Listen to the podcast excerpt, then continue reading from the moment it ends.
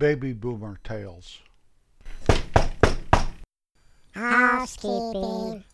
Housekeeping. Why are we having housekeeping? What has gone on here? Why are you guys interrupting my podcast? I thought I told you only when something was important. it is important, Jim. You made a mistake last week. Yeah, you made a mistake. Yeah, yeah. What mistake did I make? I just did a podcast. You said that you were the international president. I said I was the local chapter president. At first, Jim, but then you made it sound like you were the president. Yeah, yeah, yeah, yeah, yeah, yeah. Well, I'm sorry, guys. I really didn't mean to mislead anybody. You know what they say you're only important in your own mind. Yeah. I, on the other hand, am a genius in my own mind. Well, I apologize to anybody that thought that I was the big president, when in fact I was just a local chapter president. Thank you, Jim. Your humbleness makes us happy. Yeah, yeah. yeah, yeah. Yeah. Okay, guys, get out of here now. I've got business to attend to. Thanks for keeping me on the up and up.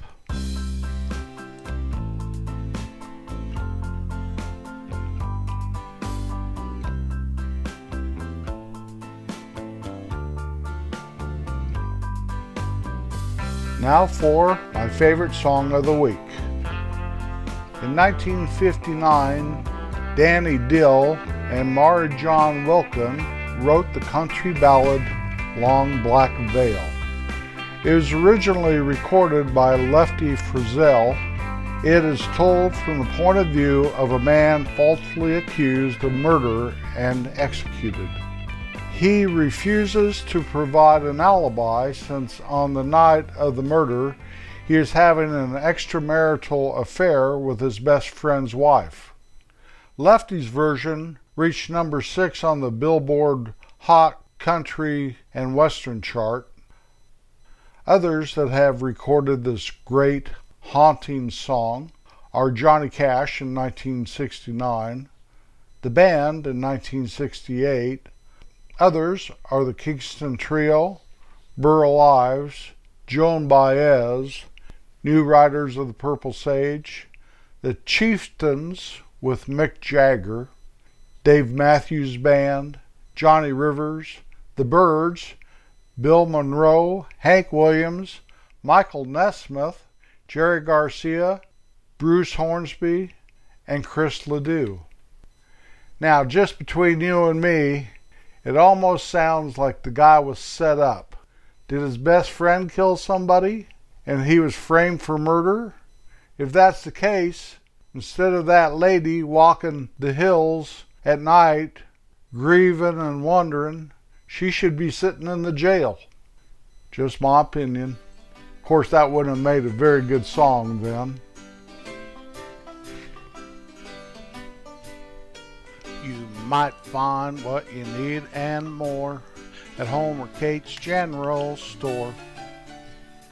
You might find what you need and more at Homer Kate's General Store. Hey, Homer, when's the last time you had a customer? Yeah, Homer. When do you think anybody's going to come in and buy something? Now, Jerry, Gator Earl, you don't worry about that one little bit. You just let me worry about it. I worry about it enough because Katie will be asking me the same questions like, Homer, did you turn the open sign around and instead of closed when you came in this morning? Or Homer, did you unlock the door? Or Homer, were you sleeping in the back room?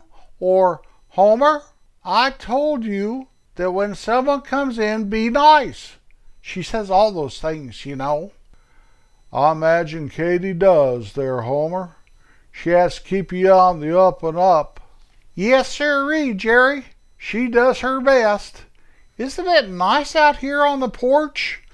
Man, I could just sit here and take myself a little nap. Yeah, well, Homer, if you did that, Katie'd probably catch you and she would know why you didn't have any customers. Yeah, Homer, like she's on to you anyway. Now, you guys, you should be nice to me. Here I am, extending all my good hospitality and offering you a chair and selling you grape Nehi at a discounted price, and all you can do is make fun of my business skills. Well, I tell you what, I know a thing or three about business. You know, it's almost September. Almost September. Summer's almost over. We went down to Wheat Town the other day and went to a McDonald's, and you know what? Now they have a hamburger called the Happy Meal, and it comes in a box. I like those little hamburgers. I can eat five or six of them, no problem whatsoever, and Katie doesn't have to cook. But now it's a Happy Meal, and they say it's for kids. Well, I asked Kitty if she wanted one. She said no. Of course, she's not getting any younger, I guess. Anyway, next thing you know, they'll be putting a toy in that box. Ha ha ha! Oh, what will they think of next? Anyway, you know what? You know what, Jerry? What's that, Homer? Catch! Catch! Whoa, whoa, whoa. Oh, okay, what is it? A silver dollar. It's not just a silver dollar, Jerry. It's a Susan B. Anthony silver dollar. Let me see that, Jerry. Here you go, Gator Earl. Ooh. You ever seen one of those? They were just released in July. Yep, they were just released in July, and this is the new silver dollar. It looks smaller than the old silver dollars. I've got some in a coffee can, and when I put old Susan B. Anthony in there, I'll check it out and see if there's any difference in the size. Well, Homer, how much you think this is worth? what do you mean, Jerry? It has to be worth three or four dollars. It's brand new. Uh, Homer, I think it's worth a dollar. Where am I going to put that in my cash register? I don't even know. That's why I'm going to put it in a coffee can. Coffee can's where it belongs, not in my cash register. I bet somebody else tried to pawn another one of these off on me, and that's okay. At least I have a savings account. Anyway, Homer, this is like the last day of August. I could get used to just sitting here, you and me and Gator Earl and Sparky. Oh, oh. yeah, Jerry. Now tomorrow the Labor Day holiday starts, and I hope I get some business. So Katie won't keep bothering me about unlocking the door and turning the sign around.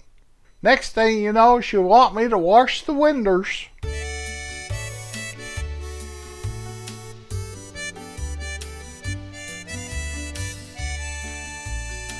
When I was a kid growing up in that little hometown of mine in north central Colorado Rocky Mountains, I worked at my dad's grocery store quite often. When I first started working there, when I was just a little kid, I wasn't really qualified to do too much, so I'd have to pick up cigarette butts out of the gravel parking lot. That was back in the day when almost everybody and their brother and their mother smoked. And I'd have to pick those up, my brother John and I, and we'd chase each other around with those red cigarette butts, you know, the ones the ladies would smoke their lipstick make those ends of those cigarette butts all red, and they were gross to us boys. That's a fact. As I got older, though, I started to qualify for more important jobs. One of them was separating pop bottles. Now, there was a deposit on a glass pop bottle back in those days, and people would bring them in, and there'd be Pepsi bottles and Coke bottles and those little 7 Up bottles all in the same box. They brought them in. I think we gave them two cents a piece back on their deposit, possibly three cents. I can't really remember. It was almost about half as much as a pop cost, Pops were a nickel at one time. That's when the Cokes were smaller than the Pepsis, and the 7 Ups were, I think, smaller than the Coke. But we'd have to separate all those the Dr. Pepper and the Duffys. Remember Duffy's Soda Pop? Have to separate those Duffy's Soda Pops. And we'd separate all the Cokes together, all the 7 Ups together, all the Dr. Peppers together, all the Pepsis together, and like I said, all the Duffys. I can't remember if Shasta came in glass bottles or if it just came in tin cans. But it'd take a long time, and we'd have these little flat crates that the pop would sit in, and that was one of my jobs. Another job of mine was burning the trash down in the basement. Every Thursday we get the AG truck come in, and we'd unload that truck, and Dutch and Mrs. Doppelmayr and Bev and Yvonne, they'd cut the tops off the boxes so they could stock the shelves with the product inside the box. They'd throw that box top down the basement, and we'd have to burn those box tops in the old coal furnace down there. We'd use the boxes, though, to box your groceries. Unless you asked for a sack, you got a box and my job was to box up the groceries and carry them out to the car for the person, or down the street to Mrs. Dumas, or back to the street just to the north of us to Peggy. We'd have to deliver groceries, you know. Well, another job was candling eggs. You'd stick a light bulb behind an egg and see if it had been fertilized or not. Now, I was never really put in charge of doing that. I remember Dutch would always do that. Dutch, this man that worked for my dad. My dad bought the store from Dutch and his brother Lefty, and then Dutch proceeded to work for us all the years my dad had that store. So Dutch would do the candling, but I was kind of like I'd help him. I'd say, What about this egg, Dutch? And these eggs would come in a great big wooden box with layers of eggs and then we'd break them down and put them into uh, little boxes that held a dozen eggs. And maybe I did that, but probably not because I would drop an egg and there go the profit. So Dutch was in charge of all that. Another job I had was I had to oil the cucumbers. They don't do that anymore, and when you try to put a cucumber into one of those flimsy little plastic bags that are on that roll right above the vegetables at the grocery store, you like to never get that cucumber down there because it sticks in the plastic.